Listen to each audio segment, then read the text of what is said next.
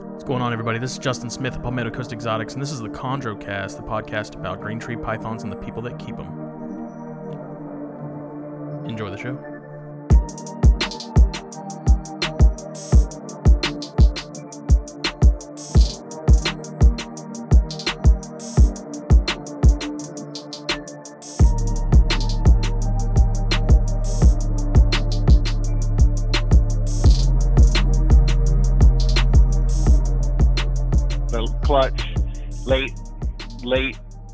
2018 so i was planning on kind of giving her a break this year just to recoup but but i don't know that you know i'm, I'm starting to have second thoughts about that because she's just bounced back so well from uh laying that clutch that eh, i've thought about putting another male with her and seeing what happens but uh we'll see i'm not sure yet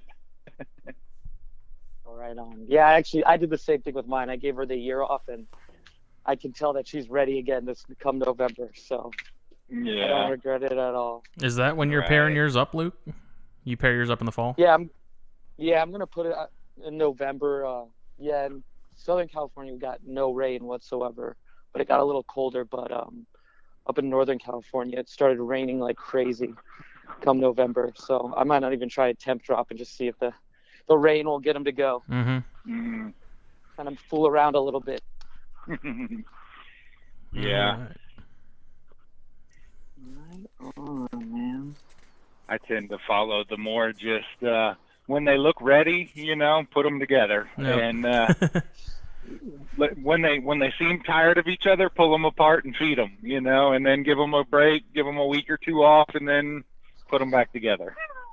Right on, man. Yeah, that's what Justin did, right? Yeah, I, I I put mine together in like June, like early June, and just left them. And I think I I separated him to feed him, but I pulled him. Um, once I realized that there wasn't that that when I figured out that she ovulated is when I was like, oh okay, like now it's time for him to go. So hmm of course, she ovulated, and I thought it was just some follicle development. And me, like an idiot, look, went back and looked at the pictures I took of her, and was like, "Dude, that was totally an ovulation. Like, what the hell, you idiot?" But- Right. And- And that female, man, was that? Did you get that directly from Signal Herp? I did. That is did. cool. It was actually uh, kind of a bucket. You know, I at the time I, w- I wasn't keeping any green tree pythons, but that was always kind of like the pinnacle. You know, for me is what I wanted was green tree pythons, and I had you know always heard all the great stories about Rico, and you know as researching the species, it was just like, man.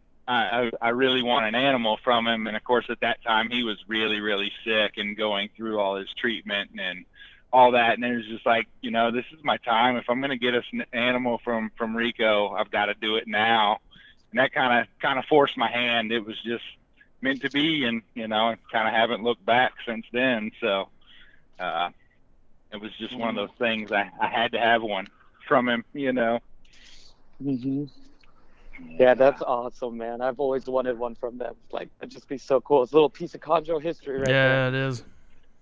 Exactly. That's kind of the way I look at it. And you know, that's that's kind of how I do a lot of my my purchasing stuff. I have more of like a a bucket list of people that I want to support in the industry, the people that I think do well and represent the animals well. And it's like I'll buy stuff from from people just because I want to support that particular person and the way they promote themselves in the industry. And uh, you know, I've still got a list of people I want to want to get animals from eventually uh you know just kind of based on that you can always find cool stuff Definitely.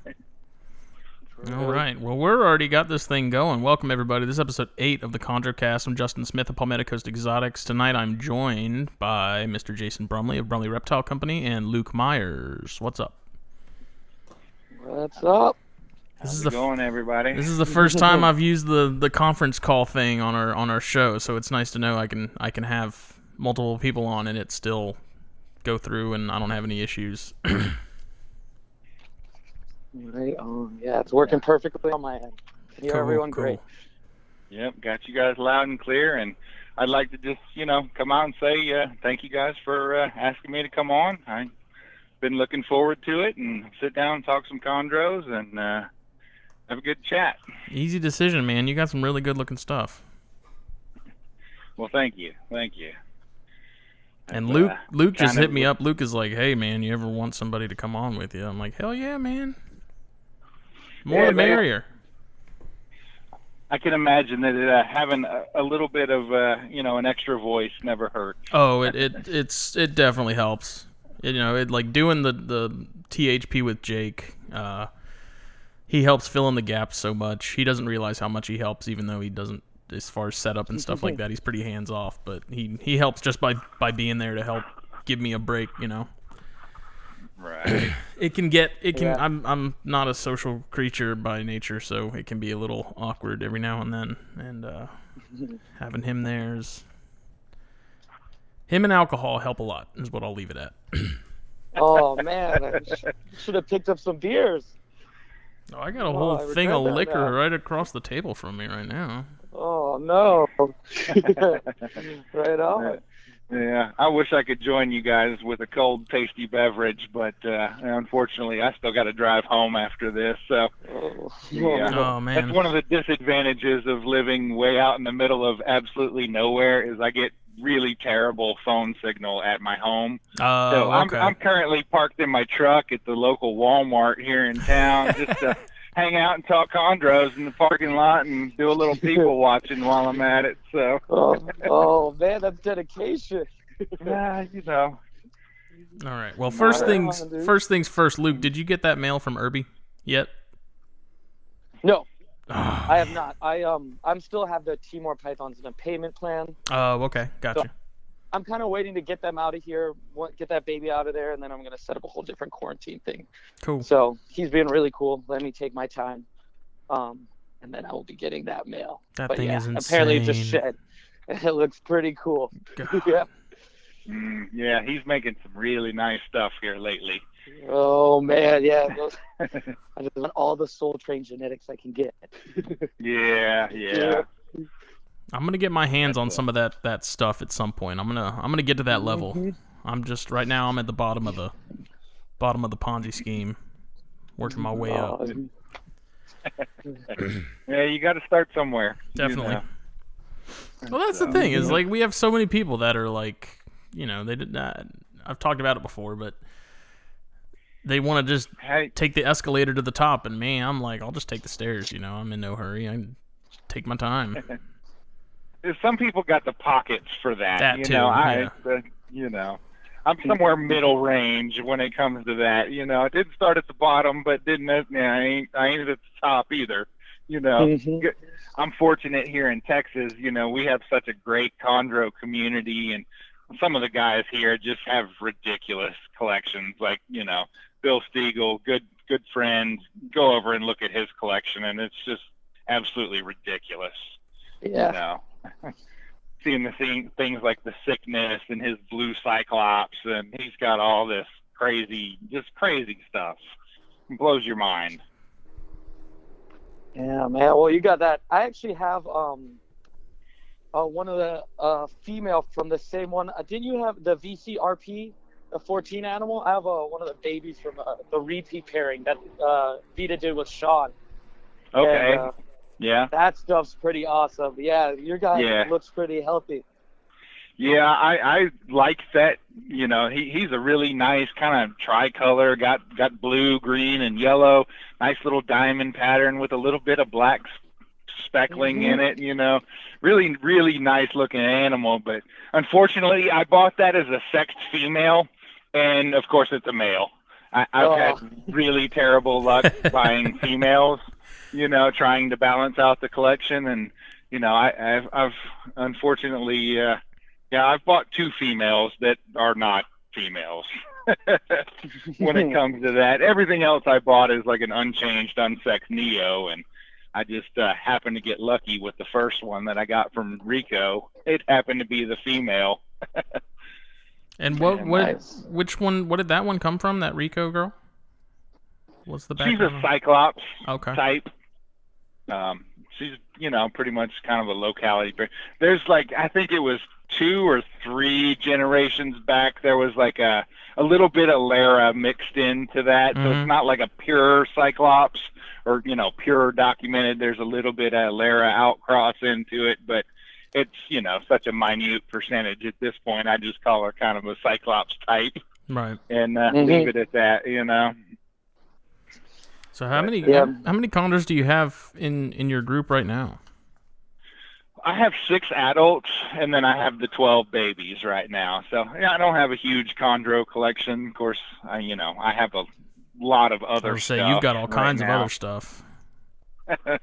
so yeah, I've, I- I've you know I've kind of been on a diversification kick a little bit lately. Just I like to keep it fresh and have new projects coming up, you know, in the future. So I do work with you know a, a few different species of pythons, but yeah, my my collection's about 200 animals in total. Mm-hmm. So it it on top of a you know full time job, it it keeps me busy. hmm I'm sure. I've got like not even thirty, man, and that takes up enough time as is. Oh man, I feel like a newbie. I'm like under ten right now. Or maybe no, maybe I'm like at twelve. Oh my god, too much. Yeah. More isn't always better though. Oh, true.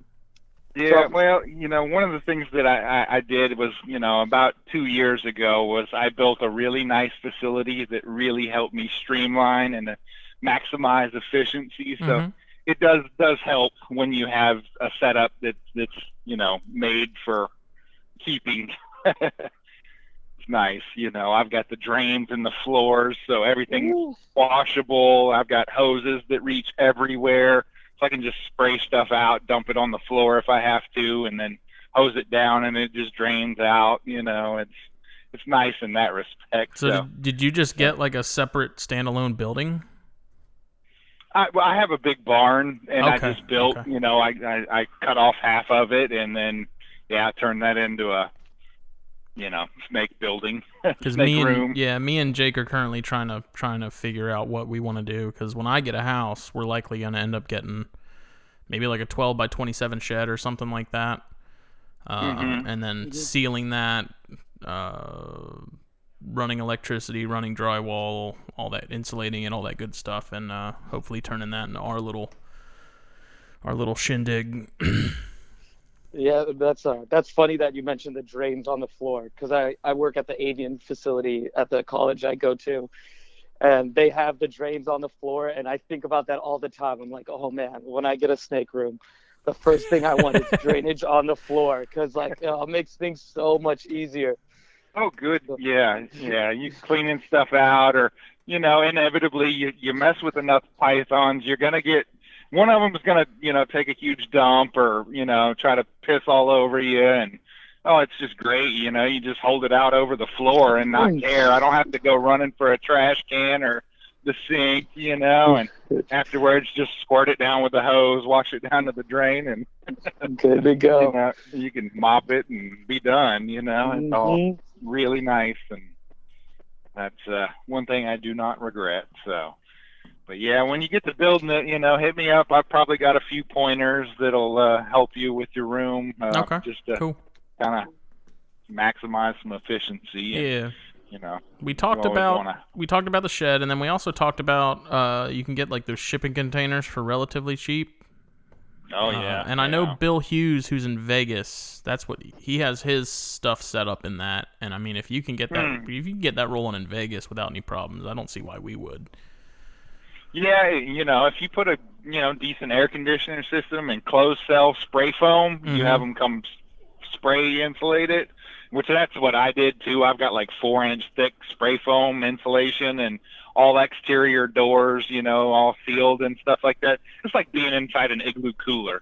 You know, I can I can keep that thing. I, I get very little variance. You know, if I want to manipulate temperatures, that's me turning on the air conditioner or Mhm. something like that. You know, it doesn't. Uh, and where I get, you know, my summers are routinely 108, 109 degrees in the summer, and you know, we we're uh, definitely running some air conditioning, and but uh, yeah, that room makes it nice because I've just got a little mini split unit, and it it keeps my whole room right where I want it.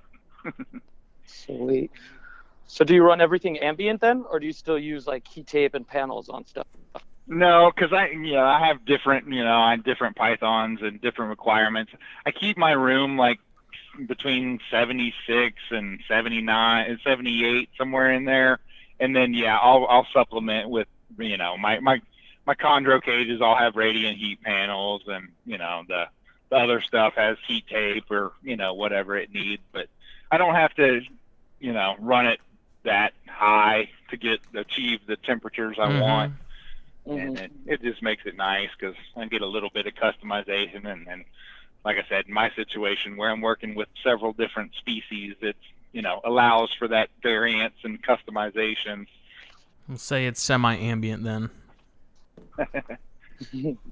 Yeah, it can be unpleasant, you know, when you're in there working Oh yeah. hard, but it's it's not quite as bad as like an 86 degree Yeah, room, and I don't. know. I like ambience. Like ambience are nice, but that like, especially when you got a collection that big and you're in that thing for hours. Like I don't know about y'all, but I cannot stand being hot. Like I hate sweating even when I'm doing nothing. And so that would just drive me up the wall, just constantly. I mean, you're burning calories, I guess, but I just I, I don't know. I'm not into it. Right, right. I'm definitely with you on that. I like to cool it down a little bit, make it at least bearable. Yeah. Because yeah, you know, something as simple as with a collection like mine, something as simple as changing water bowls is, you know, that's a three-hour job. You know, with my setup, Mhm. being efficient, you know, it, it still takes a while to go through. And of course, you know, most of my stuff I use like the disposable water bowls, so you just toss them, put a new one in, and fill it up, walk away. You know. Mhm. Right on. So when did you when did you first get into chondros? What was your what was your first chondro, and and how long ago was it that you you jumped into them? I bought my first chondro at it was a 2012 uh, late 2012 hatchling that I bought like in uh, it was like the very beginning of 2013. Mm-hmm. Um, that's that's pretty much when I started getting into them, and I bought my second and third pretty quickly after I got got you know the first one acclimated, and then you know yeah I, it kind of skyrocketed from there. I I bought a few more, and then I I got a wild hair. I think it was 2014, and I bought a couple of imports that just did not do well for me, and I had a couple of freak accidents, and I ended up losing both of those imports. Um, that one was one prolapsed, and the other one was just hiding an RI. And uh, by the time I got it treatment, it, it was you know a little too Yeah, it was too far gone. And yeah, so I got those, and then you know then I kind of took a step back, and I got just kind of kept my collection, which was all good from there. But and uh, I had to venture. At one point, I was up to you know I think nine or ten. Um, and then, like I said, I lost those two imports, and then I had a really, really phenomenal animal that I had bought from David Newman. It was my second animal from David Newman. It was from his uh, Azambuja and Riff clutch. That uh, it was kind of, I don't know. David had just kind of messaged me and was like, "Do you want this?" And I was like, "Hell yeah, I want it." He offered me a really good deal, and I got it. And I mean, he was abs- uh, like several months later, that thing just turned like blue. It was solid blue Oh. with black flecks, and and I mean, he was absolutely kicking himself for selling me that that snake. But you know, that one, that, oh, I'm still heartbroken over that thing. That thing eventually uh, it it was hiding an RI and just never responded to any kind of Mhm. treatment and and it ended up perishing but man that was a beautiful chondro just gorgeous Yeah, I actually saw that picture of that one. That thing was ridiculous. Like so cool.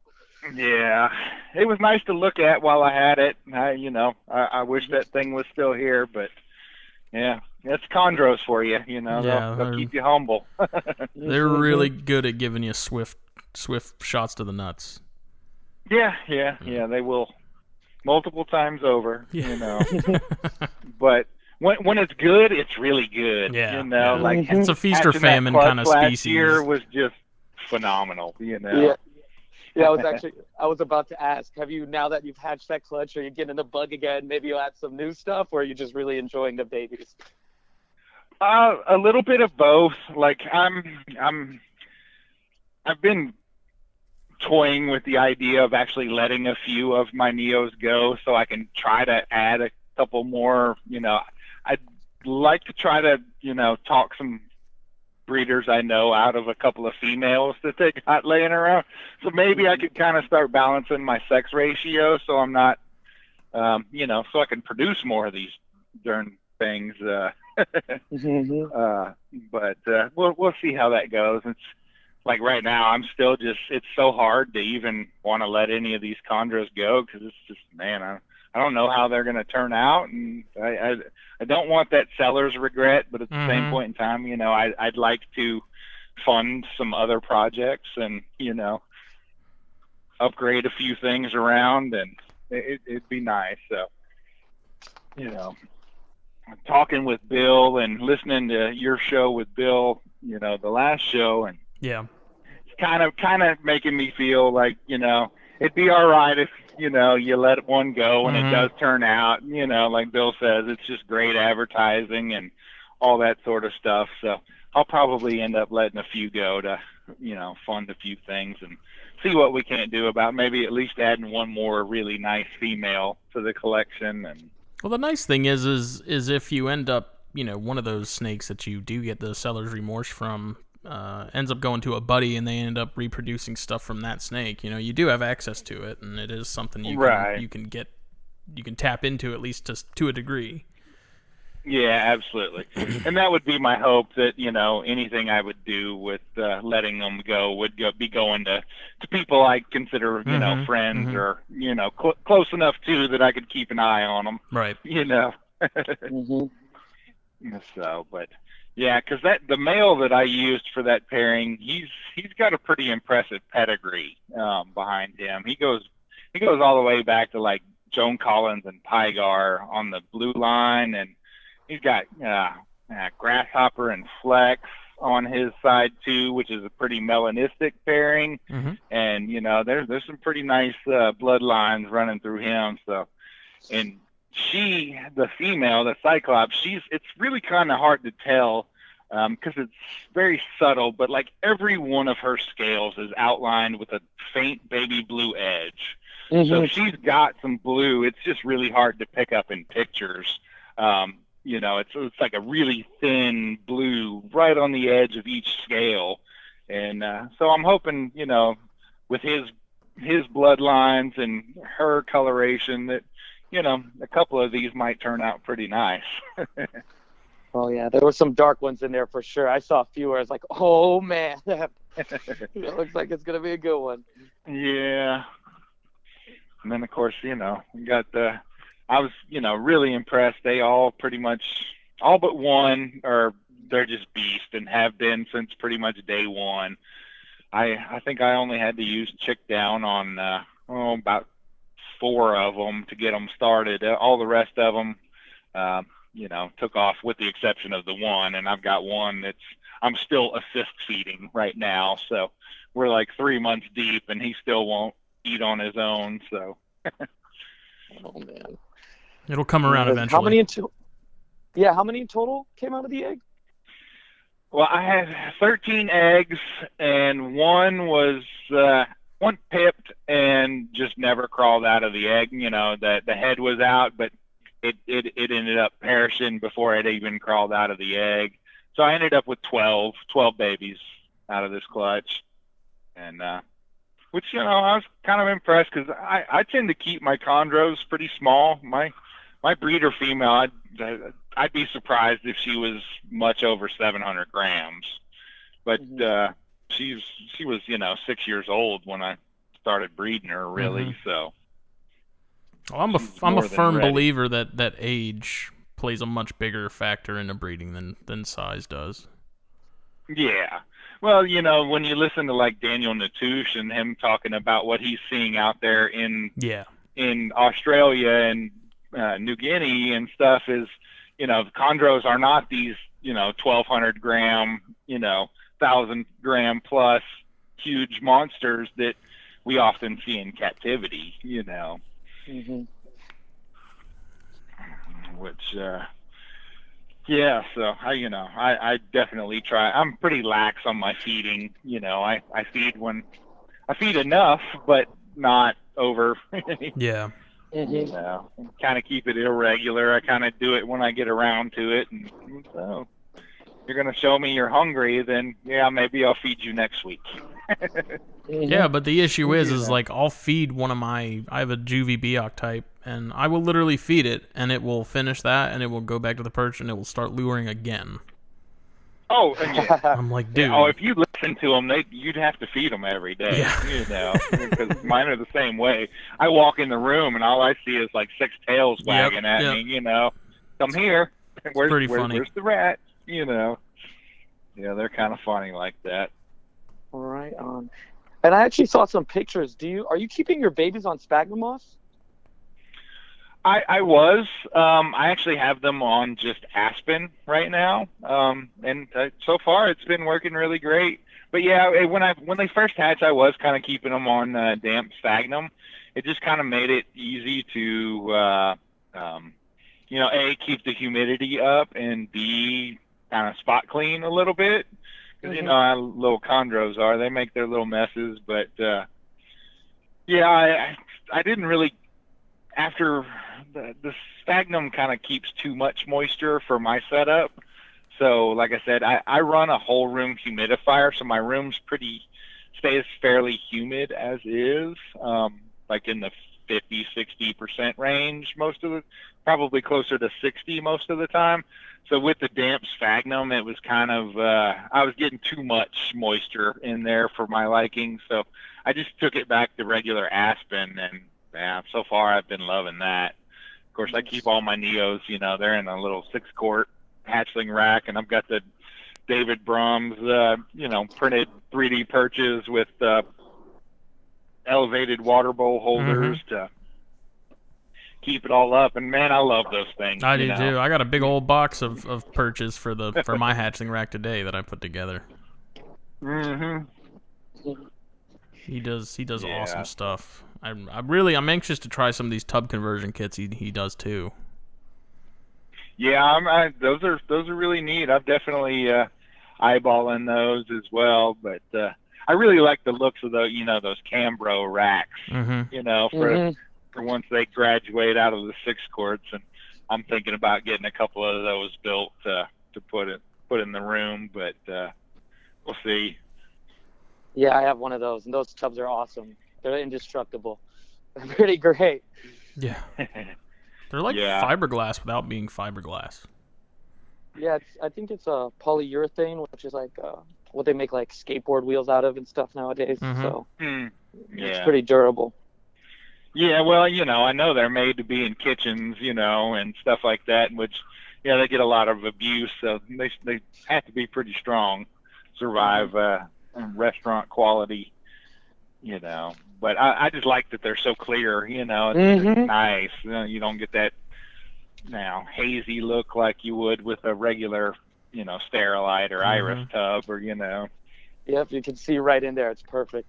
Hmm Yeah, when we were at Southeast Carpet Fest, the Bartolinis, they had uh, some of their their chondros in those those Cambro in a Cambro rack, but they had like LED light strips. Um, how did they have them? I want to say they went up either the sides or they went up the middle, and that Hmm. lit them up perfectly. And it's nice because those, you know, being LEDs, they don't throw off any heat, Right. but they kept it really well lit and they looked really sharp.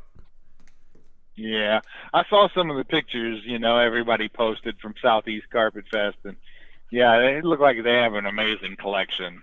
They've got some really cool stuff. Yeah, I really wished I would have could have made it out there, but uh, yeah, it just didn't work. My schedule's been so crazy lately, so I don't have much time to get out and do anything fun. hmm Mhm. Are you planning to go to Daytona this year or anything? Uh, it's still, I'm undetermined. I, I'd love to make it out there. I've never been to the Daytona show or, or even Tinley. I, I'd really kind of rather go to Tinley, I Yeah. think, uh, see that one. But uh, if I was going to make a trip, it'd probably be narrowed down to Tinley. But uh, we'll see. I'd like to make it out there to Daytona just because I hear it's a fun show, you know.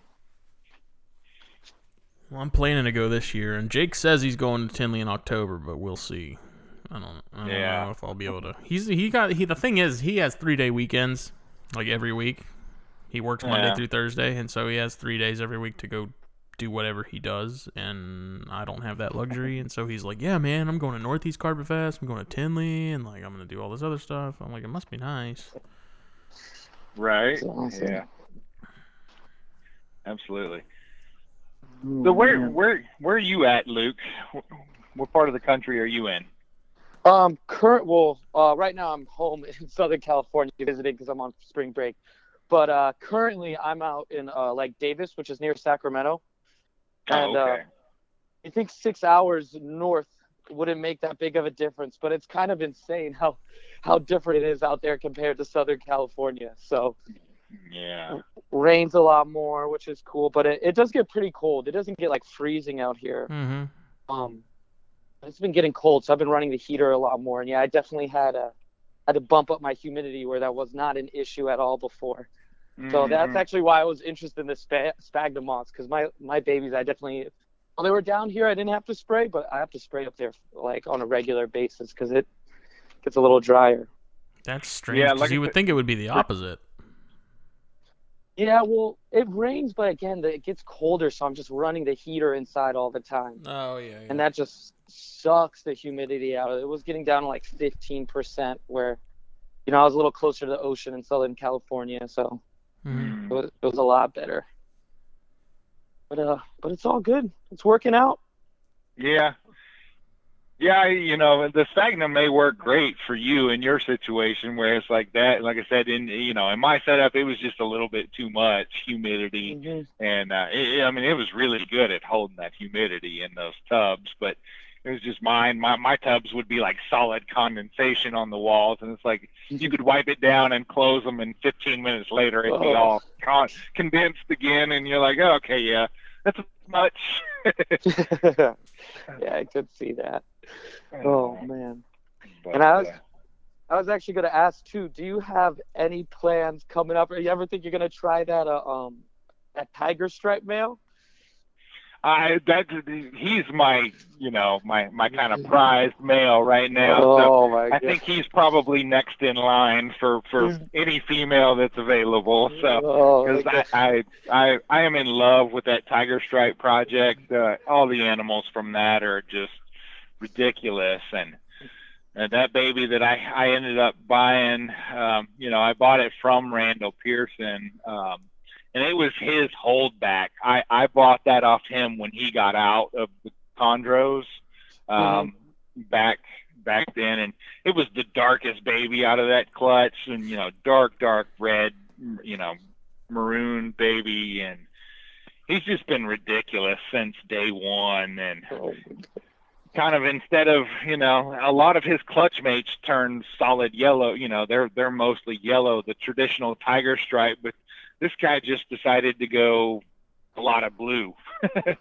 So which Mhm. there's blue blood blue line mixed in that you know that bloodline.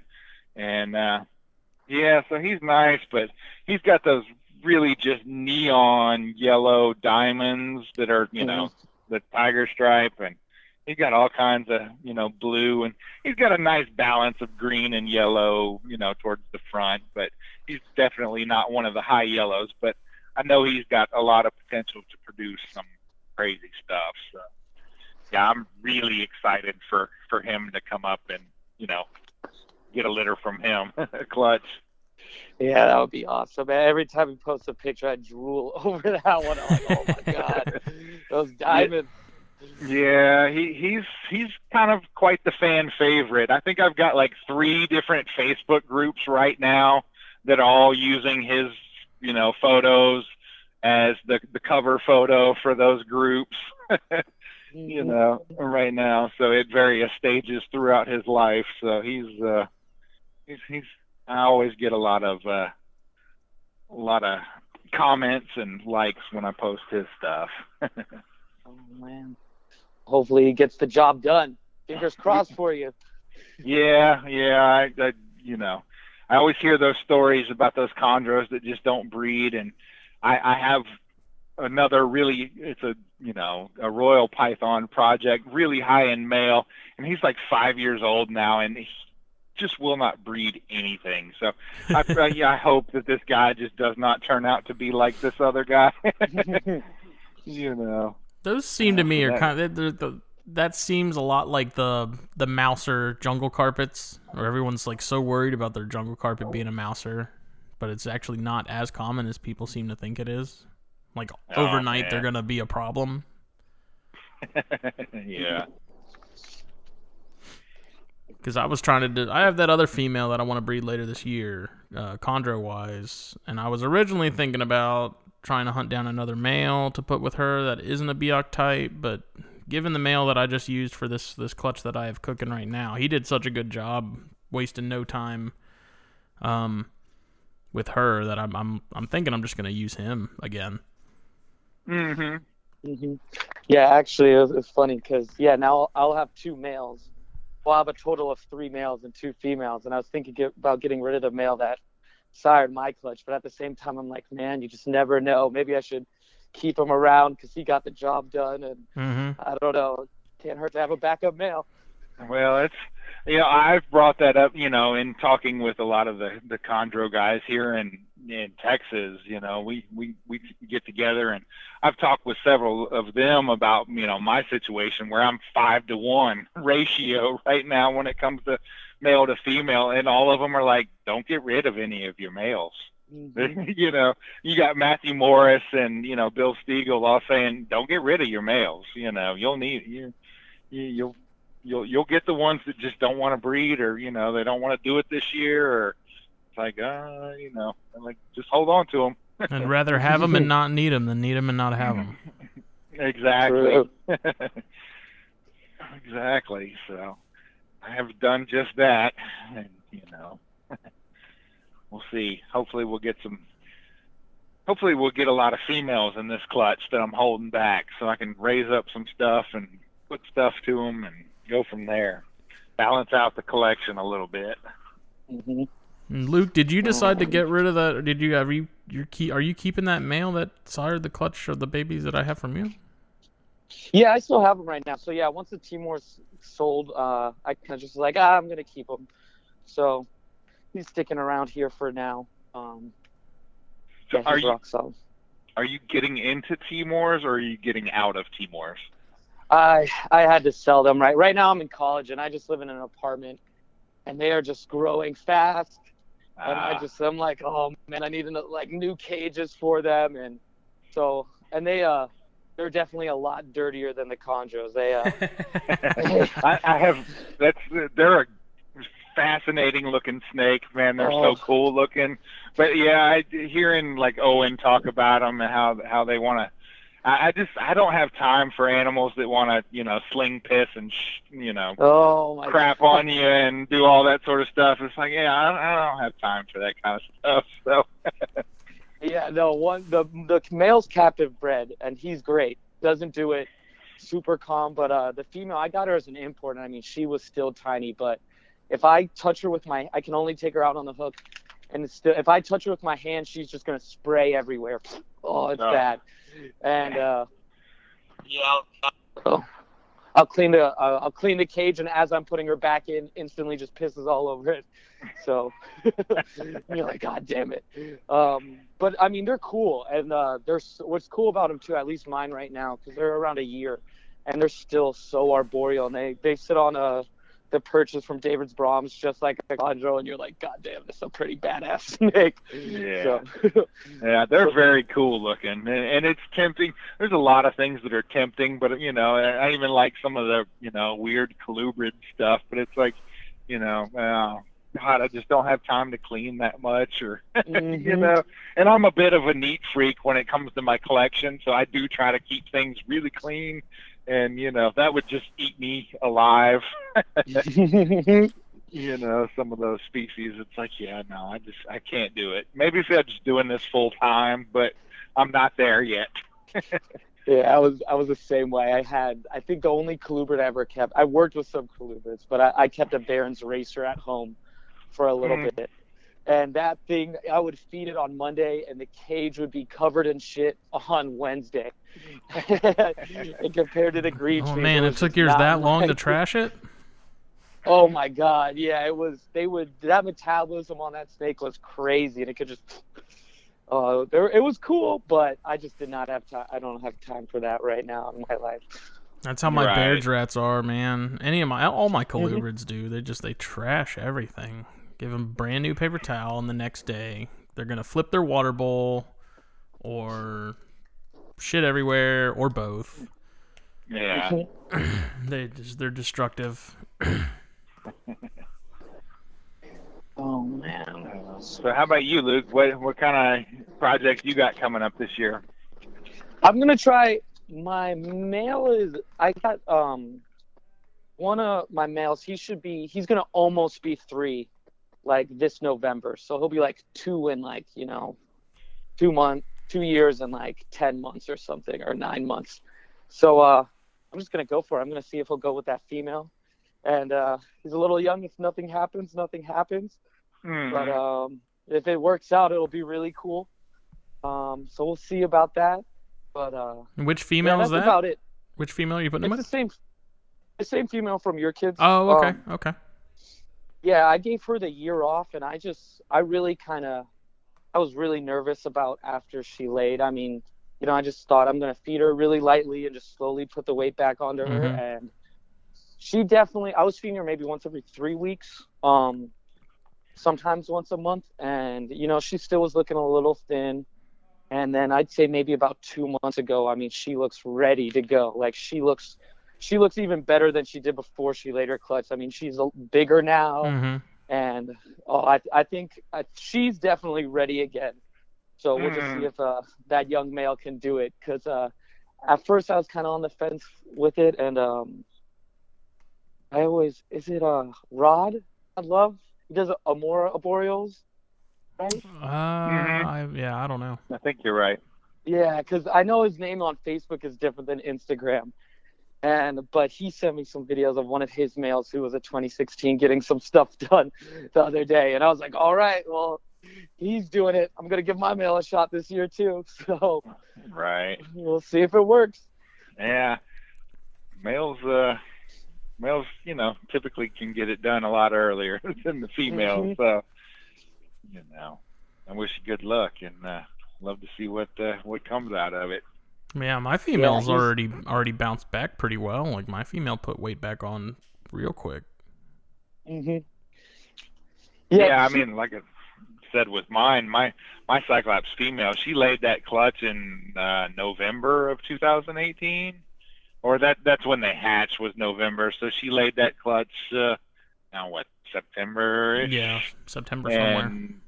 you know, and uh, yeah, she's she's already back up to you know looking like she did before she was gravid. So we'll see what happens. Right on.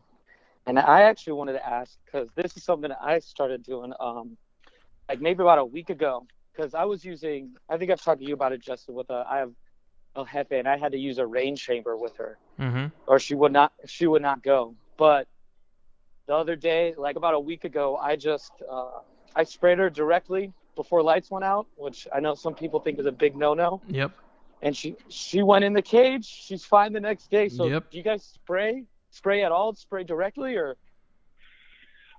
I mist the cage if they're in blue, um, but that's really it. And I'll just like spray the paper towels, and nah, I may hit them just a little bit, but not not a whole lot. Other than that, I don't really miss much, or not regularly by any means. Um, like I said, I do run a whole room humidifier in my you know well insulated room, so it stays in that kind of 60% humidity range um, most of the time. So I don't really have too many problems now. You know, she's kind of a typical female. She will hold it, and I've played with the idea of doing the, uh, but I've never had a problem with her. Like she will defecate regularly, um, and especially like with her, like if I get her out of the cage and just you know let her exercise a little bit, she almost always will defecate later that evening. Mhm. You know?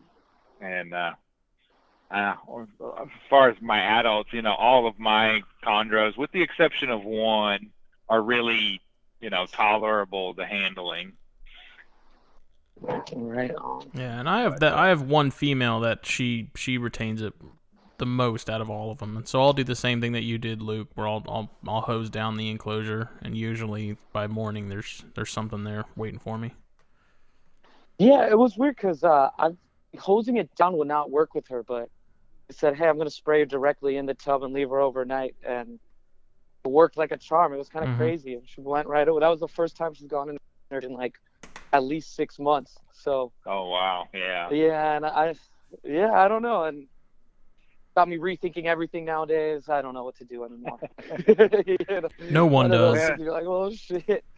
Um, Well, it's good that guys are, you know, starting to experiment and do more stuff. You know, I definitely like the idea of the rain chamber, and it makes sense. You know, you think about them in the wild where they're, you know, probably staying in the same tree for quite a while.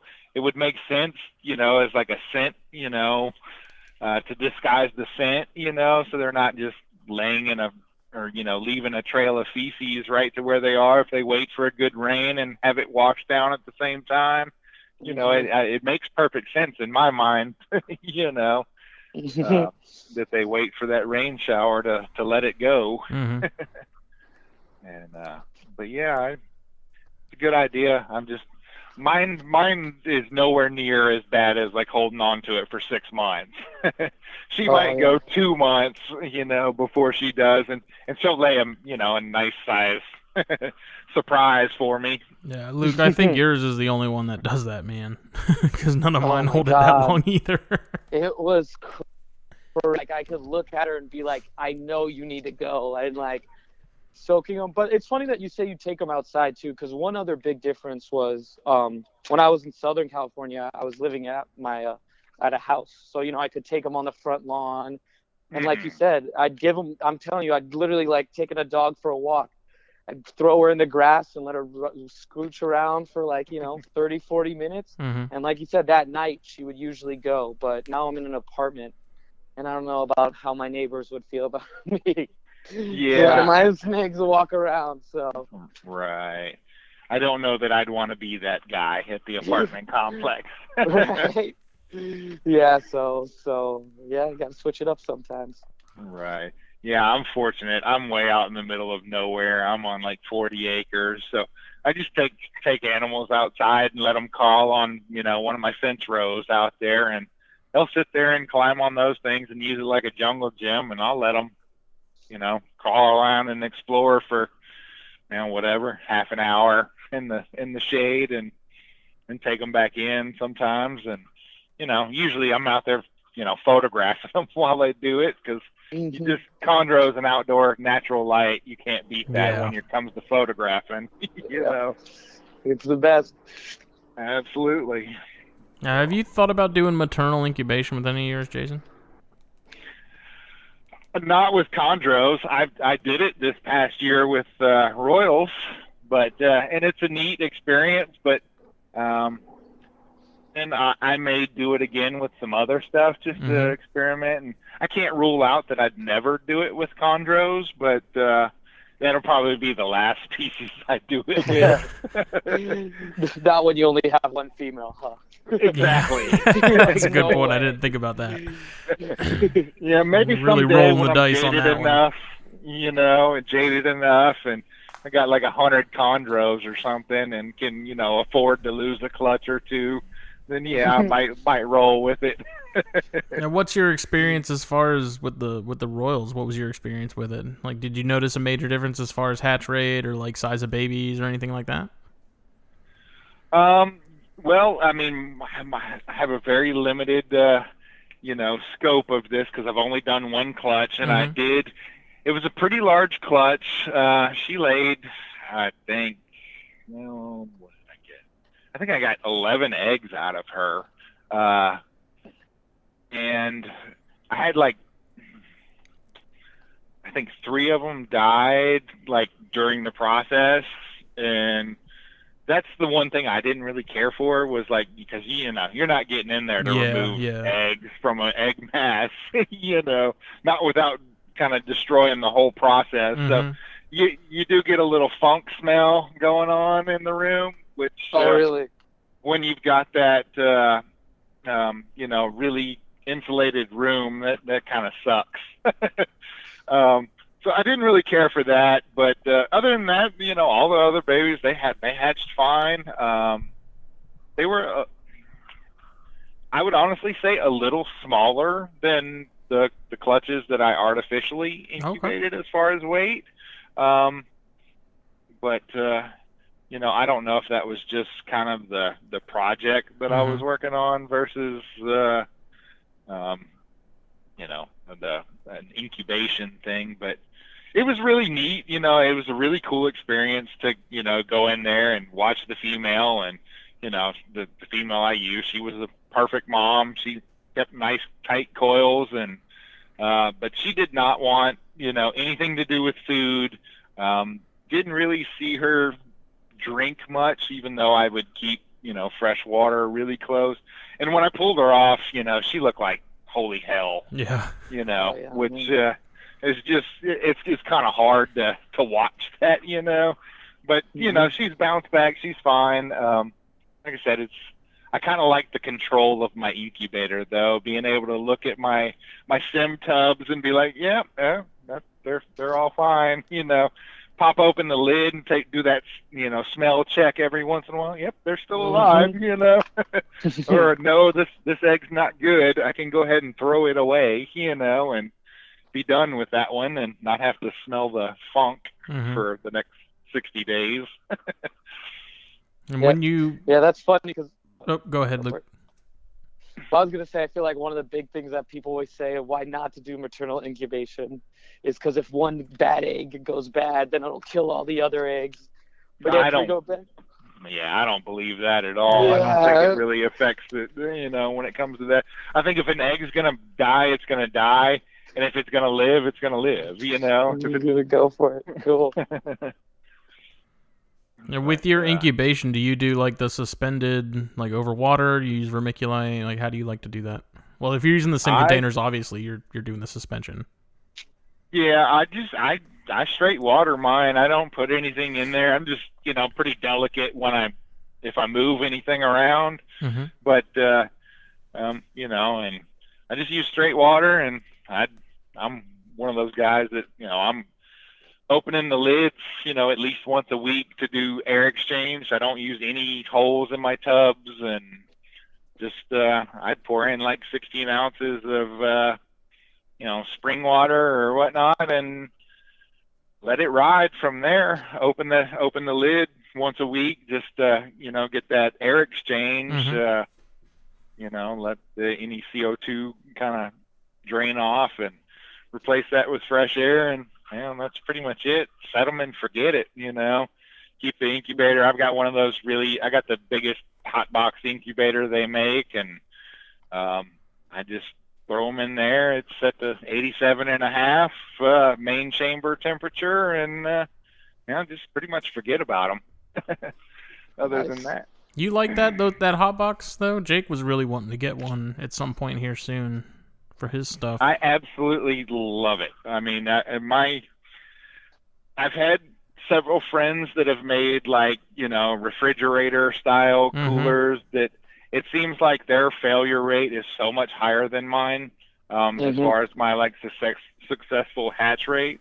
Now, I mean, you know, PVC is not the most like thermally compliant, you know, material as far as keeping the heat. So, you know, it, it does run a little bit, but I think it's uh I don't know, it just seems to stay really stable um as far as that and uh there's always air moving through it. So, I, I, I think it's exchanging the air in there really well. And yeah, I've I have a really high success rate, you know, hatch rate with using that thing, and you know, I'm probably put a hundred clutches through it so far, and I Nice. it's it's rare that I've have and you know anything go bad or I've never had any kind of like incubation failure, you know, Yeah. as far as that, you know. Luc, what did you use for yours? Yeah, so I actually I built my own incubator out of like an igloo. Oh, okay. did, like A heat cooler tape on the bottom. Yep. Cooler baiter.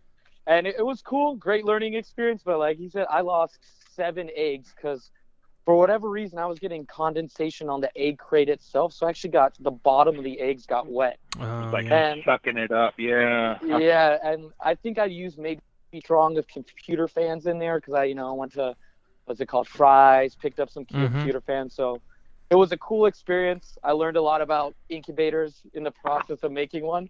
But I think I think next go around I would definitely go with a, a C box because they're not even too much money too, which is the pretty cool part. Right? You can get like a decent sized one for under a grand, can't you? Oh yeah, yeah. They're Oh, like yeah. four or five hundred yeah. for the the baseline model. hmm Yeah, I definitely was like, ah, that was cool, but next time I think I'm just gonna buy one of those, you know. It'll pay for itself over and over again, you know, probably the first year you use it. So it's well worth the investment in my opinion, you know. That's that's like the last piece. You bought all these expensive animals, you bought all the equipment to pair them, you've you've done everything, but you know, then you want to cheap out and put them in a hundred dollar home built incubator, and uh, that that blows my mind on sometimes. you know, Mhm. some I can't say shit It's like, because all of mine are in a home built cooler incubator. well, you, you know, I mean, they work. They work. Mhm. It's not that, but you know, it's uh, like I said. If you do enough volume in them, I think you'll Yeah. see that you know you start to lose stuff. Uh, you know, over the Yeah. years, and Yeah, for uh, sure. It was a cool experience. It was great. I learned a lot. I was like, I did it. Made my own incubator once. Let's buy one now. You know. My and plus, they just look really nice too Yeah. when you're Mhm. there. Have that nice glass front. You can see what's going on. Flick the light on. Everything works. You know.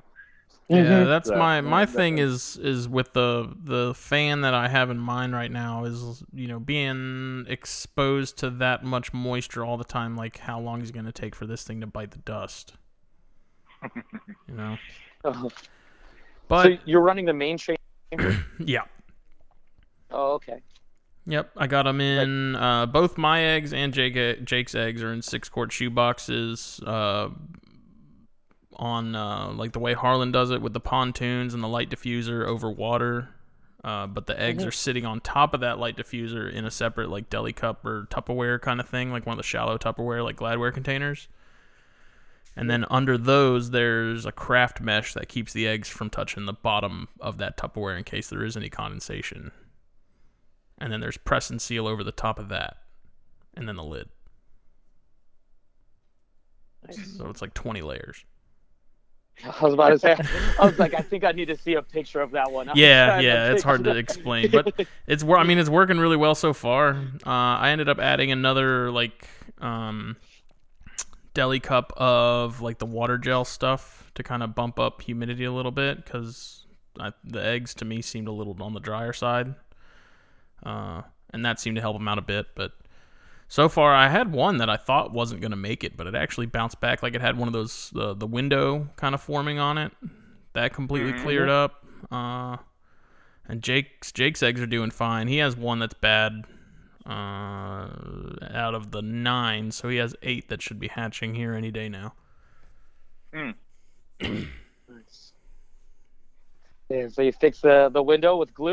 Or No, I didn't have to do anything to its it. It did it on on its own. Oh. Huh. You got the magic touch, I guess. I, I guess so. Yeah. But the, I mean, that incubator's I- been working fine. I have a probe in the in the box that's like sitting on the eggs that tells me, you know, those are right at 87 and a half. The uh, Oh, you did the probe in the box?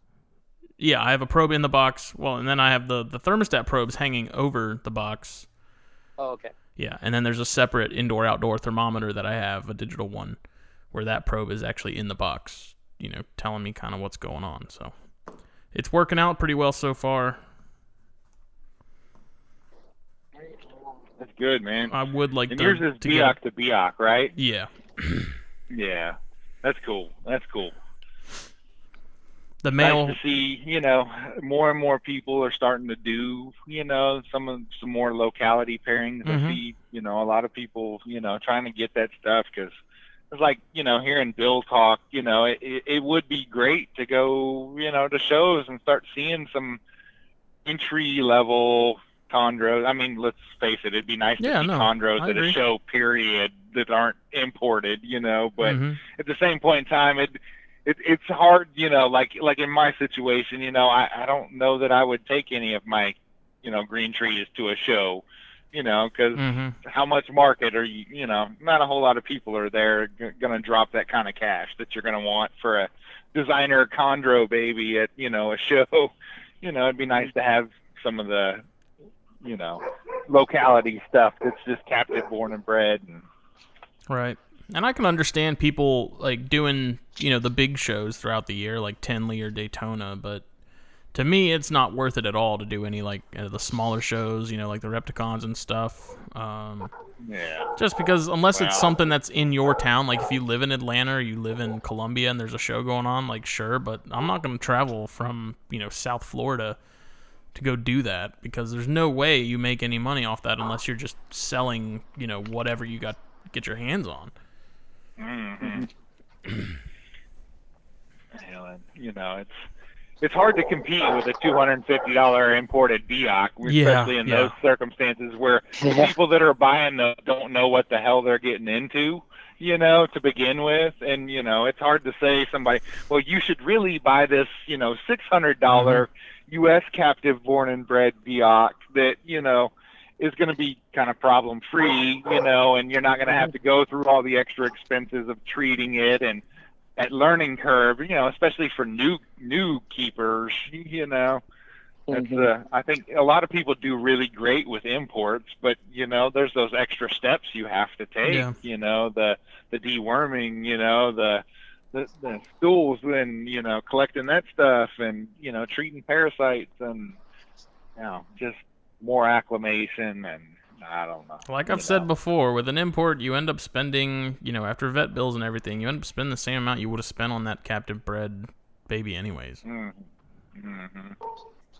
Mhm. and you're not going to get any kind of support from the person you bought it from Yeah. unless you buy from you know the the the, the what two or three reputable importers Mhm. you know there's only a handful of those that I would even consider you know Right. buying from hmm For sure. So yeah, I'm pretty lucky because uh, I live uh, by the Pomona show, and um, the the snake keeper she'll bring out some of her Mhm. chondros to every show. And you're like, oh man, those are pretty cool. Yeah They have some pretty nice stuff. But yeah, I get a little lucky with that. Yeah. Well, it's nice. I will say, like the last big show, you know, Bill Stiegel, he vended and he brought out a bunch of chondros, and it was nice to see. And every once in a while, like I'll see Ken Deal or you know one of those guys vending, and they'll have nice captive born and bred, you know, stuff, and it's it's nice. You know, I we've got such a great reptile community here in Texas. You know, a lot of great keepers here. Um, so it's nice when you kind of see them, you know, starting to do shows and at least the bigger, better shows. You know, we've got the NARBC here, and Mhm. um, you know, Repticon's like a dirty word here in Texas. You know, as far as shows go, we just you don't you don't want to go there. That's like might as well burn your clothes when you leave, and yeah, we Oh, no, there. I, I wouldn't be caught dead in one. I won't even go there to pick up feeders. you know. No, it's really unfortunate because I feel like it would only take them a little bit of effort to really make those something. Like the Columbia show is like two and a half hours from me, and that one's not bad. But all the other ones I've heard, like there's one in Charleston that's small, and I don't even bother going to that one anymore because it, and it, Mhm. you know, it, it, I don't know. It's the issue is, is like it's just like a traveling circus in a sense. Like you have all the same vendors at every single show, so it's like if those same people were just at Columbia, why do I need to go to Charleston when it's just the same group? Right. Mhm. And I mean, We it's, have, it's a uh, fun way to you kill know, kill an afternoon. But other than that, it's really like if I have nothing going on, like I'm bored, I'll go to the Charleston Mhm. show. But I'm not gonna. I don't really go out of my way to go to it. Right, right. Yeah, we've got another series of shows here that's another really good one, and that's the Herps shows hmm that uh, Sean Gray puts on, and he, he's he does you know they do a really good job with those shows. So those are those are nice shows here, but yeah, that other one that, that you know, ugh, no, I have nightmares about those shows. Oh man. Um. what else? So, given your collection as far as chondros go, do you prefer designers over localities? I'm assuming. Um, well, that's kind of just I, I liked both, and uh, you know, I, I'd actually like to add a couple of locality pairings for the same kind of reasons, you know, to have some more entry level stuff. Mhm. Um, Mhm. but uh, I, I just haven't pulled the trigger on something. You know, I I kind of want to, I don't know, uh, to find one of those localities that not everybody has. You know, Yeah. just to be have something different. You know, but uh, haven't really you know gotten to that point yet. You know, as of now, most of my collection is mostly designer stuff. So I'm just kind of going that route, and you know, someday that'll fund uh, having some you know locality pairings when the right pair pops up or something like that. Get into something. Do you have a favorite locality? Uh, you know, I I, I like the Meraki's or Merokis, Mhm. however the hell you say that. Love Mhm. that you know solid green with the white pinstripe. You know, those are really cool, and I definitely don't think enough people are working with those. So it's uh, you know, I'd I'd love to have a pair of nice pair of those. Um, yeah. But as far as a favorite, I, I don't know if I could narrow it down. They're each they're all kind of cool. and how can you go wrong with a green tree python? Yeah. You know, yeah. period. An, So- there- an ugly one does not exist.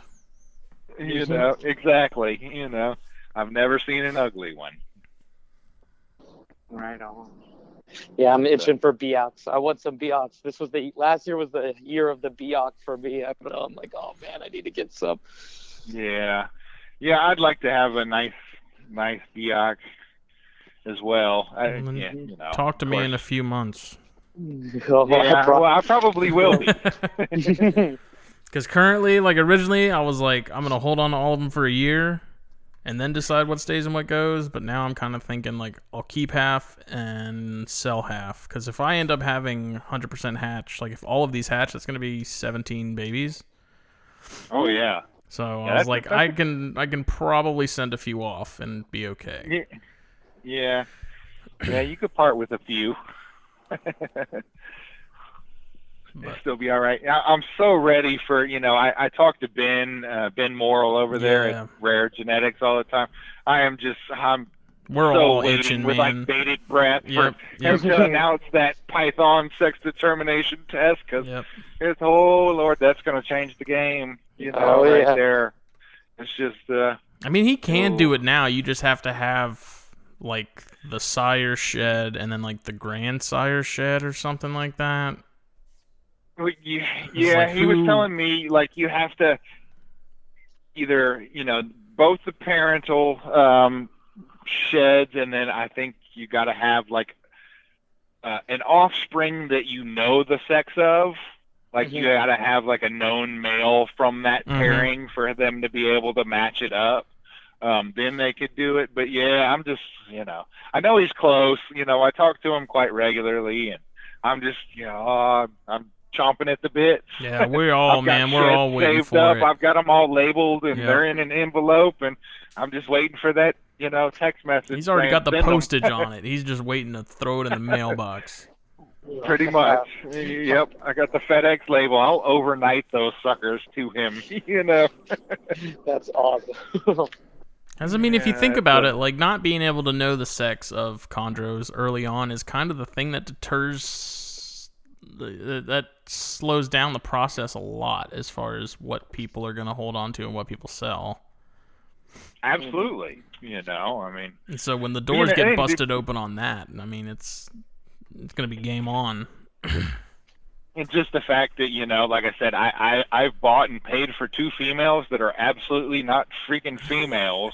You know, and I, those were from reputable people that you Mhm. know. It's not like they were, not that they were trying to pull one over Right, on me or nothing. You know, it's just it, they're animals. They're they're hard to you know. It's it's hard to manipulate and hard to probe. You know, and I, I'm way too much of a chicken to even attempt probing because I'm like, Mhm. yeah, no, no, I'm I'm not gonna turn this female into a, you know, Into a male. Oh, into a male or Mhm. you know, just you never know, and I, I don't want no part of that. So you know, And do you until you just don't I've the shed. do you not probe Shit, any of your stuff like none of your your balls or anything like that? Yeah, those you can just pop Yeah. right out of the egg. You know, expose the hemipenes, and uh, you know, there's no need for it. You Mhm. know, you can tell right right away. You know, it's of course you can't do that. Well, you can do it, but uh, it'll you'll pay for it later. Yeah. You know, if you try that with chondros. But, well, uh, speaking of yeah. shedding plugs, my uh my subadult Biak that I've I've had for about two years now just gave me plugs last night for the first time. I've been waiting every shed. I look because I'm like, at some point these things are gonna pop up if it's a male. And so Right, last yeah. night it was like the official one, and it, that snake's about two years old or so, which is what I've been told is usually about when they start showing showing up. So Mm. Yeah. So did did you know, think it was going to be a male, or was that a, a surprise? no, that was kind of a surprise because like the past few sheds, I'm like, okay, this thing keeps looking more and more like it might like it's gonna be a female. So it's like cool, like whatever.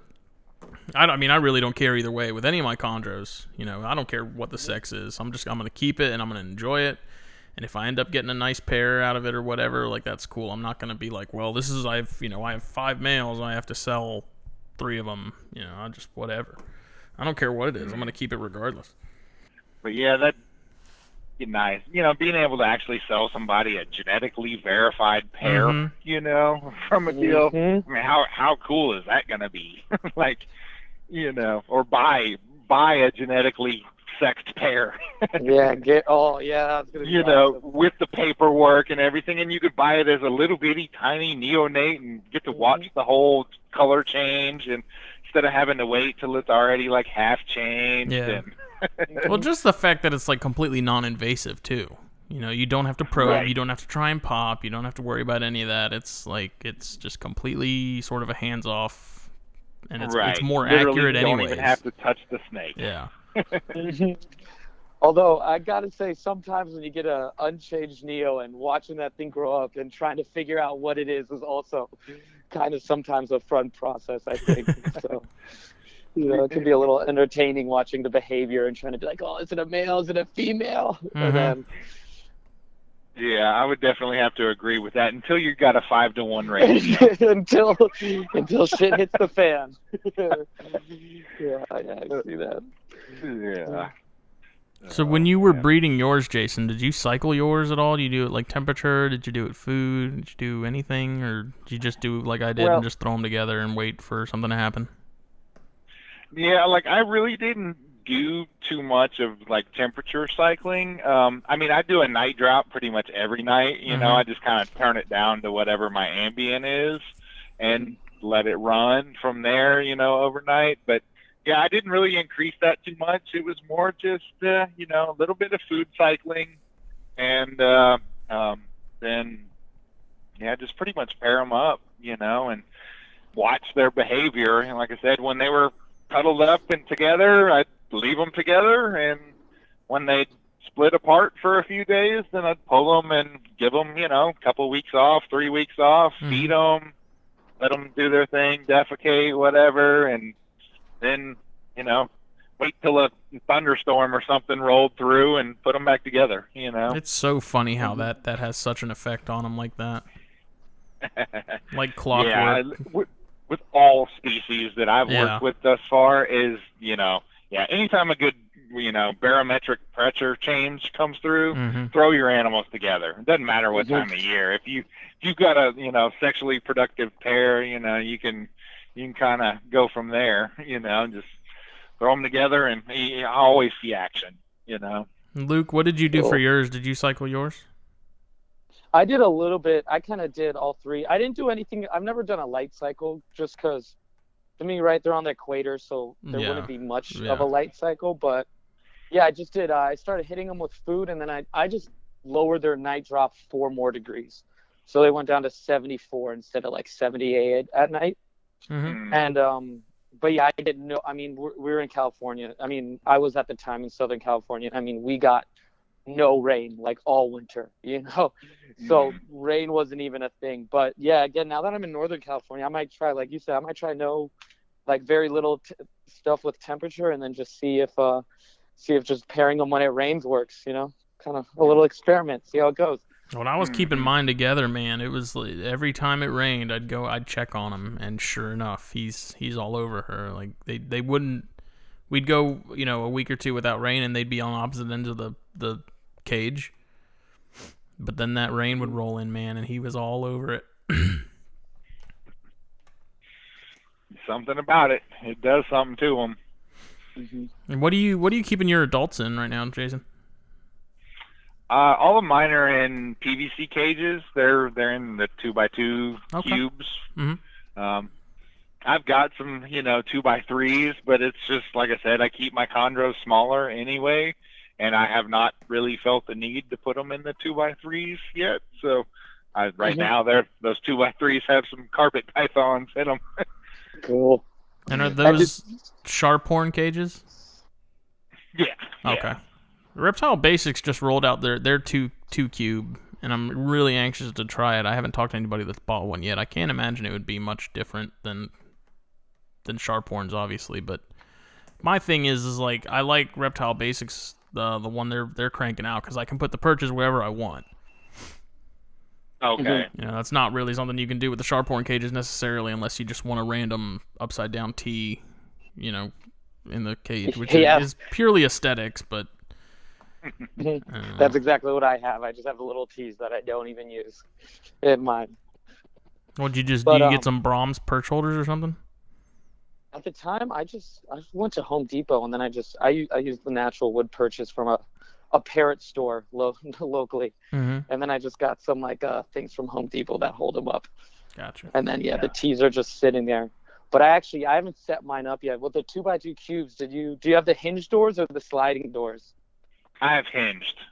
Okay, cool. Yeah, I just ordered some of those, Yeah. and I've never I've only had the sliding doors, so I'm kind of excited to try the hinge door. Yeah, I, I, I for the two by twos, I, I, I, I looked at some of those that have the sliding doors, and it's just not big enough, you know, really for that. Mhm. It, it, it's kind of makes cleaning a pain in the butt. But I Mhm. like the big swing doors on the two by twos. You can open it wide up, and it, it's really easy to get your, you know, get your chondro, and you know, I love the removable purchase. I just pull the whole perch out if I need to get in there and really deep clean or anything, but that's you know one of the things that makes chondro so great is most of the time you don't even have to bother them. You can go in there and you know as soon as they realize you're not feeding them, you can tear their whole cage apart underneath them, and they just kind of look at you. You know. Mhm. and was the female? Did she breed and lay in that two by two? Yep. Sweet.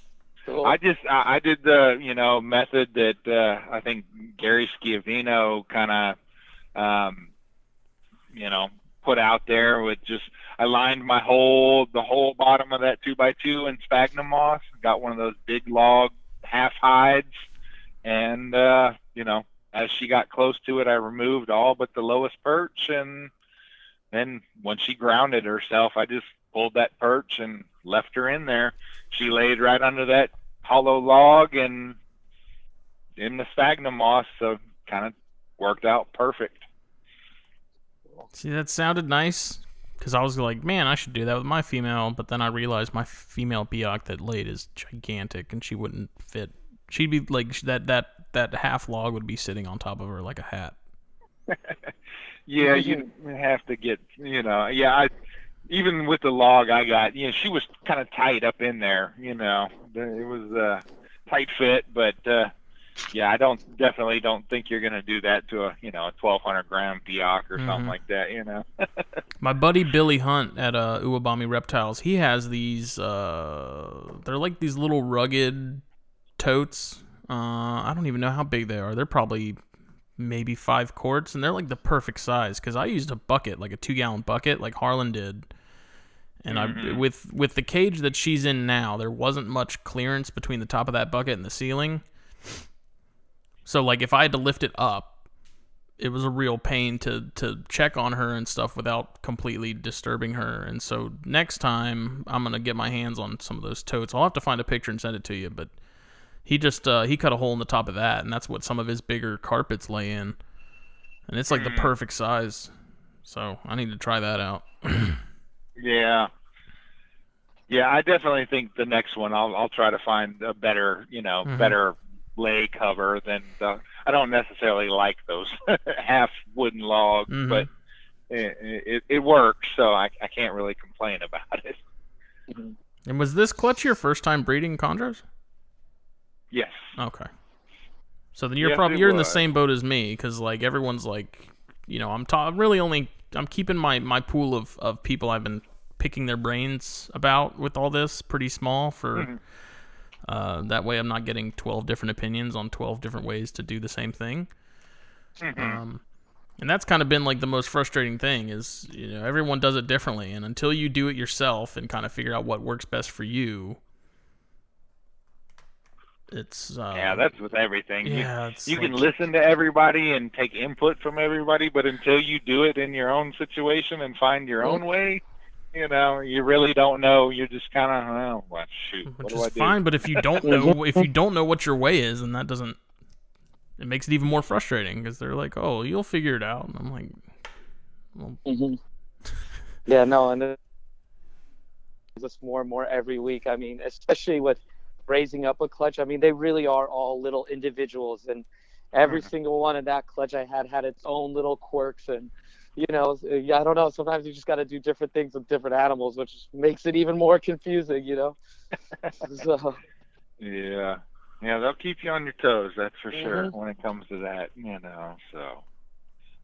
I got to get more of those feeding cards printed out that I got from you, Luke.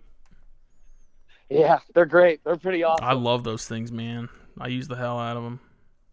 Mm. Yeah, it's cool because uh, you really get to see. I used to have like a notebook where I just write everything I Mhm. did for that day, but uh, with those cards, you really get to keep track of what an individual animal Yeah. is doing, which is which is great. Yeah, see, I use, uh, I use Reptile Scan. Mm-hmm. You know, I've got so many animals that, yeah, I just, I use that, and I've got the little QR codes and the app on my phone, and I just scan, you know, scan it, bam, it's in there, it's all uploaded into the internet, and you know, I've got records for everything, you know, all that stuff, uh, and I, man, I, I love that. you Yeah, know. I was using you're Track My get in- Reptile, and I was actually like helping them with that. Like I was helping that company with some of their stuff as far as social media goes and and whatnot. But I found over time, like I just I don't know, I prefer just just old school pen and pen and cards.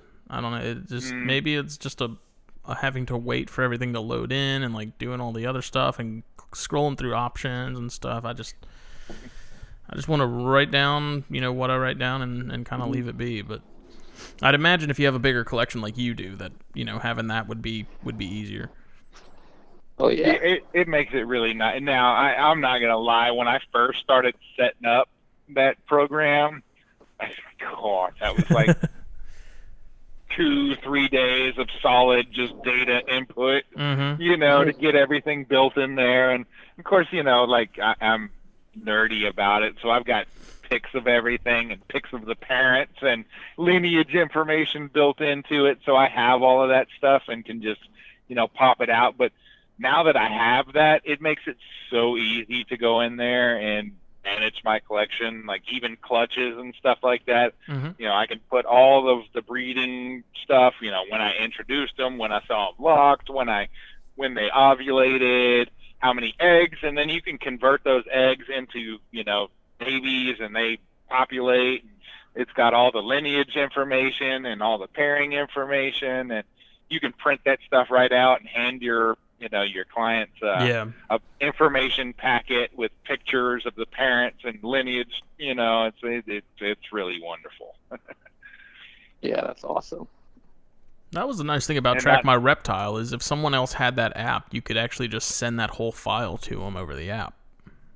Yeah, you can Like do the same thing. history. It's kind of similar. You can export it and send it to them if if they've Mhm. got it and they can just import all that data right in to their account and bam it's it's there you know I don't know, y'all. We're coming up on an hour and a half. hmm and went by went by quick It always How, um, does. How uh, how often are you feeding your babies right now? um don't mind me asking. by every seven-ish days or so Every seven-ish days. Cool. yeah Yeah, I was I was feeding mine around seven at the beginning, and uh, I don't know, they just looked a little small because they're coming close to a year, and I've been hitting them every five days, and they've been growing a little faster. So I don't know. I don't even know how I feel about that anymore. I feel like I'm changing my mind every other day. it's crazy. Yeah, I. I usually only get you know one or two days a week that I can really do feedings, Mhm. so it, it it usually kind of coincides with that. hmm like I said, I, I've got my my hands in a lot of different uh, you know irons in a lot of different fires at the moment, so I kind of bounce around a good bit. just do things when I have time, and uh, Mhm. I just feed them, you know, a little bit bigger meal than I, I, I don't know, you know, chondros eat Mhm. pretty small meals to begin with, but I try to try to give them a little bit of a bump, you know, when they're done. hmm Yeah, like I said, I, I keep my stuff on the smaller side anyway, so it doesn't bother me too much. Right on. And you have uh, you have a few carpets, right? I do. I, I have a few projects. Um, I've got some Darwins. I've got uh, I've got Rockhampton coastals. Ooh. I've I've I've got one mutt, um, he's, uh, like a IJ Jungle Jag cross, and then I also have a pair of Bredls. Yeah. So have you ever uh, been in the snake room late at night and just thought for a second maybe I'll throw a chondro in with one of the carpets? Uh, with that jungle jag, when it when I first had that, before I knew what the sex of that jungle jag was, I, I had thought about it because, you know, here I, I'm good friends with Tony Jerome, and I see some of his carpondros, and it'll make you think about it, even if you don't like them. When you go look at his collection and see those things in person, how cool Mhm. they really are. Um, but yeah, no, he's mo- uh, fortunately the only carpet that I would even think about that with is a male, and I'm just Oh. not doing that to one of my female chondros. no way. That's funny. I've Another got male. I've got that Yep. stonewashed male Bredls now. Can do Bredondros. oh, yeah, it'd be interesting to see. Yeah. I, Yeah. I I don't necessarily hate on hybrids. It's it's not something I'm real keen on doing in Mhm. my collection. But you know, like I said, I'm I'm friends with Bill Stiegel and Tony Jerome, and they you know they've done carpondros and hybrids, and yeah, they're you go see them in person, and they're they're pretty pretty damn cool. yeah, that's pretty much where I'm at with them. Like, I wouldn't do them personally, but I mean, I can appreciate them for what they are. Like they do look cool, but yeah. other than that, I'm like, yeah, okay, I wouldn't do it, but whatever. Teach their own. hmm hmm Not my circus, not Yeah. my monkeys. Right. Like most of the rest of my carpet projects are, you know, they're they're pretty. I wouldn't even think about it because you know, like I've got my Darwins are like heavily striped, so Mhm. like I, it's like a striped albino Darwin pairing, you know, Cool. that I'm kind of trying to work on. And then you know the Rockhampton locality coastals, it's just you know those are still still relatively rare, you know. So I I I wouldn't want to mix that with anything. Just kind of keep that pure, and those are just they're just cool animals, you know. I want to get my that way, and I want to get my hands on some inlands really bad. yeah, they're high on my list too. I'm kind of waiting. Uh, you know, my buddy uh, Austin Warwick up here, he's got inlands, and hmm I think his are getting close to breeding age, and yeah, I'd sure like to like to get into those a little bit myself. Inlands and rough like scales. There's a lot you could do with them, you Mhm. know. hmm Rough, rough me and Jake are blue and red. yeah, me and Jake are really wanting some rough scales at some point. Oh my God, yes, so cool. They're they're really neat. Like, ha- have you guys ever like put your hands on them, seen them in person? Nope.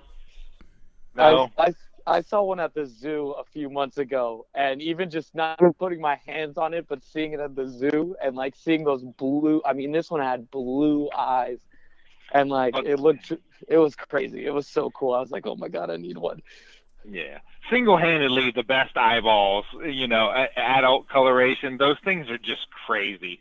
Like Bill, Bill's got a trio of them, and I, I've been over it, and they just feel so neat when you let them crawl through your hands, and hmm you got, Mhm. they're just they're they're they're very cool for sure. The real question is though, do they perch? Bill said they didn't. Um, Bill said not, his don't. Not in the, not it, not like a chondro. Yeah. oh, I don't the know ones that- anymore. they they're more carpet like in that they'll they'll kind of drape over something like Mhm. if they would they would seem to prefer a shelf or Yeah, something like that that's what- you know that's what Bill wide said that last they week. support the, you know Mhm. His his will use the hell out of what a I've shelf. seen. yeah but yeah I I've never seen one in that perfect chondro Coil. perch like uh like you know there's very very few animals that just Mhm. take on that pose you know Who'd you get your Bredls from? uh Steven Katz Oh, okay. Oh, cool. He makes some nice ones. Yeah, I've got a really, really nice. Uh, my male is really nice. Uh, you know, Riley Jemison, he he always posts that black glass photo Mhm, of mhm. his. Uh, I got one out of. I, I'm pretty sure it was the same pairing, and my male's not too far off from what his looks like. His may be a little bit better than mine, but yeah, he's pretty nice, kind of light, almost hypo-ish Yeah, yeah. The ones look. that Steven cranks out, man, they're they're something different. Cause uh, we just got this these this stonewash and this het stonewash, and we sold our a normal pair. Like I sold. Uh, Jake is selling his female from Cots, and then I got uh, a little male who's like a 2017 or 2018. So we sold that pair, and we were kind of bummed to see that female go because she is really nice. She's an asshole, but she's pretty. Yeah, both of my Bredls, they're assholes. The, the I, Oh, I did not have that, you know, joyous. Oh, they're so cool and mellow. That, that that's weird. That must be a that must be a Cots thing too, because like Jake's came from Cots, yours came from Cots. Riley's are pretty mellow from what I've what he's told me. Uh, all of mine are super chill. Like I don't have to worry about mine at all. I can go in there and grab them. Then I had my big male out this morning. I was taking pictures of him outside because he shed last night. Uh, Mm. Mine are all super chill. They're some of the most mellow snakes I have. yeah, my it's my my female. She's shady. You know, I just I do not trust her Yeah. one bit. You know, you you you put anything within range of her face, and yeah, she she might let you have it. She's got me on more than one occasion. You know, how just- how big are yours? Oh, you know, they're they're getting some size on them. Uh, I, well, they're probably in the Well, what year are they? Is probably a better better way to gauge. um. Yeah, when did I get those? I think they were they were 2015, so they're, they're Oh, okay. like four and a Yeah, yeah. years, somewhere in there. nice. Gonna give them a go this year? Um, no, I, I hadn't really really messed with them. I'm I, I kind of I'm at that point where I'm getting ready to move them into a new cage, and I was gonna let them acclimate to the new cage, and then then kind of start working that a little project a little harder. They Um, take a they take we- a little longer to get to to get to go. Right. Yeah. I you know that that kind of stuff I don't rush rush. I I, I like my you know Morelia females to be in that five year range Mhm. before I really start messing with them. So that's kind of where I'm at. And Most of my carpet stuff, you know, I'm still still growing out, and I think the next pairing I'll do would be those uh, striped Darwins. Um, that one should be hopefully my first carpet clutch coming up. I'd like to throw those together this this upcoming season. See what happens with that. I keep telling Luc to get on the Bredls, man. He's missing out. I want to. And I've seen some photos because see, I haven't seen too like I don't know too much. I know they're indestructible, which is cool, but I've seen some photos of some adults that have like a black tail, Mm-hmm. and I'm like, oh, that is what I want. Like the red is cool, but when they kind of have that tail Yeah. that fades into that black, Yep. oh, that does it for me. So Yeah. My- My, female is like that. She is really, really dark. The the back half of her is almost black. Um, Mhm. You know, she's got a real kind of brick, real dark brick red up in the, you know, first third of her body. But yeah, she starts getting pretty dark towards the tail, and yeah, I, I kind of like that look too. I love it. Is there is there anyone who kind of like focuses on that, or you know, or is everyone just going for red? Mm, off the top of my head, I don't know that there is anybody really focused on the black. I know that's something that I want to focus on at some point, depending on what I have, you know, when the time comes. Because my female has a lot of that. Like each shed, it seems like that that black is creeping higher and higher up the up the body. And then the big male I have, he's pretty dark towards the back, you know, the last third. Mhm. Um, so I don't. I mean, that is something I'd like to focus on. It's it, there was a a couple of years ago at, at the Columbia Repticon. There was a I don't know if it was a male or female. I want to say it was a male. It was smaller, but man, that thing, the entire snake was super dark. Like I had never seen a Bredls that dark before. And it was they wanted like 175 bucks for it or something. It was like stupid cheap. and I was really tempted to get it because it was like the only Bredls at the show. But I ended up passing on it because it also kind of looked sort of not in great shape. Mm, But man, that thing was so dark. It haunts you to this day, huh? Yeah, Still think Yeah. about it. I don't really envy Yeah. whoever bought it, but yeah. Some things are just better left, uh, you know, better the way they are when Yeah. it comes to that. If it's too Mhm. good to be true, it can sometimes turn around and bite you. Mhm. you know? Very true. Very So, true. I, I know, you know, especially with all the, the, you know, stuff going around now. It's it's hard to want to bring in new animals into your collection, you know, without being really thorough. hmm You know, uh, have you guys done any like NIDO testing or any of that stuff for your collections, or I have not. I- I need to. yeah? Yeah, I, I ordered the um, I ordered the test kits, but uh, Okay. my girl my girlfriend's been out of town, so I was kind of just waiting so she could kind of so I'm not just by myself, you know, Mhm. be an extra set of hands. Um, so yeah, when next time she comes in town, I'm definitely gonna give that a try. yeah. Does she help you out with them and stuff, Luc? Does she like she appreciate them?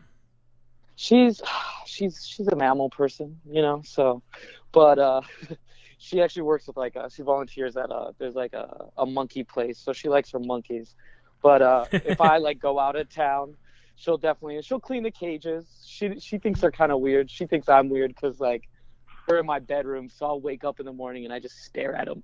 She's like, they're not doing anything, and I'm like, they're so cool though. She's like, they're not even moving, and I'm like, I don't know.